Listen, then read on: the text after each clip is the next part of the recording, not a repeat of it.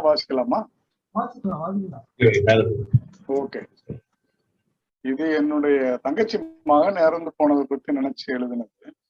மாமாவின் கண்ணீர். மாமா வார்த்தைக்கு மறுவார்த்தை கிடையாது. ஆமா சொல்லுக்கு அடுத்த சொல் கிடையாது. ஒண்ணும் தெரியலைன்னு முதல் நாளில் சொன்னாயே. உள்ளிருந்து வளர்ந்ததை அறியாமல் போனாயே.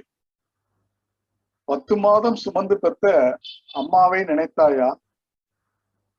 பாசத்துடன் வளர்த்து வந்த அப்பாவை நினைத்தாயா? பேசி சிரித்து வந்த தம்பியை நினைத்தாயா?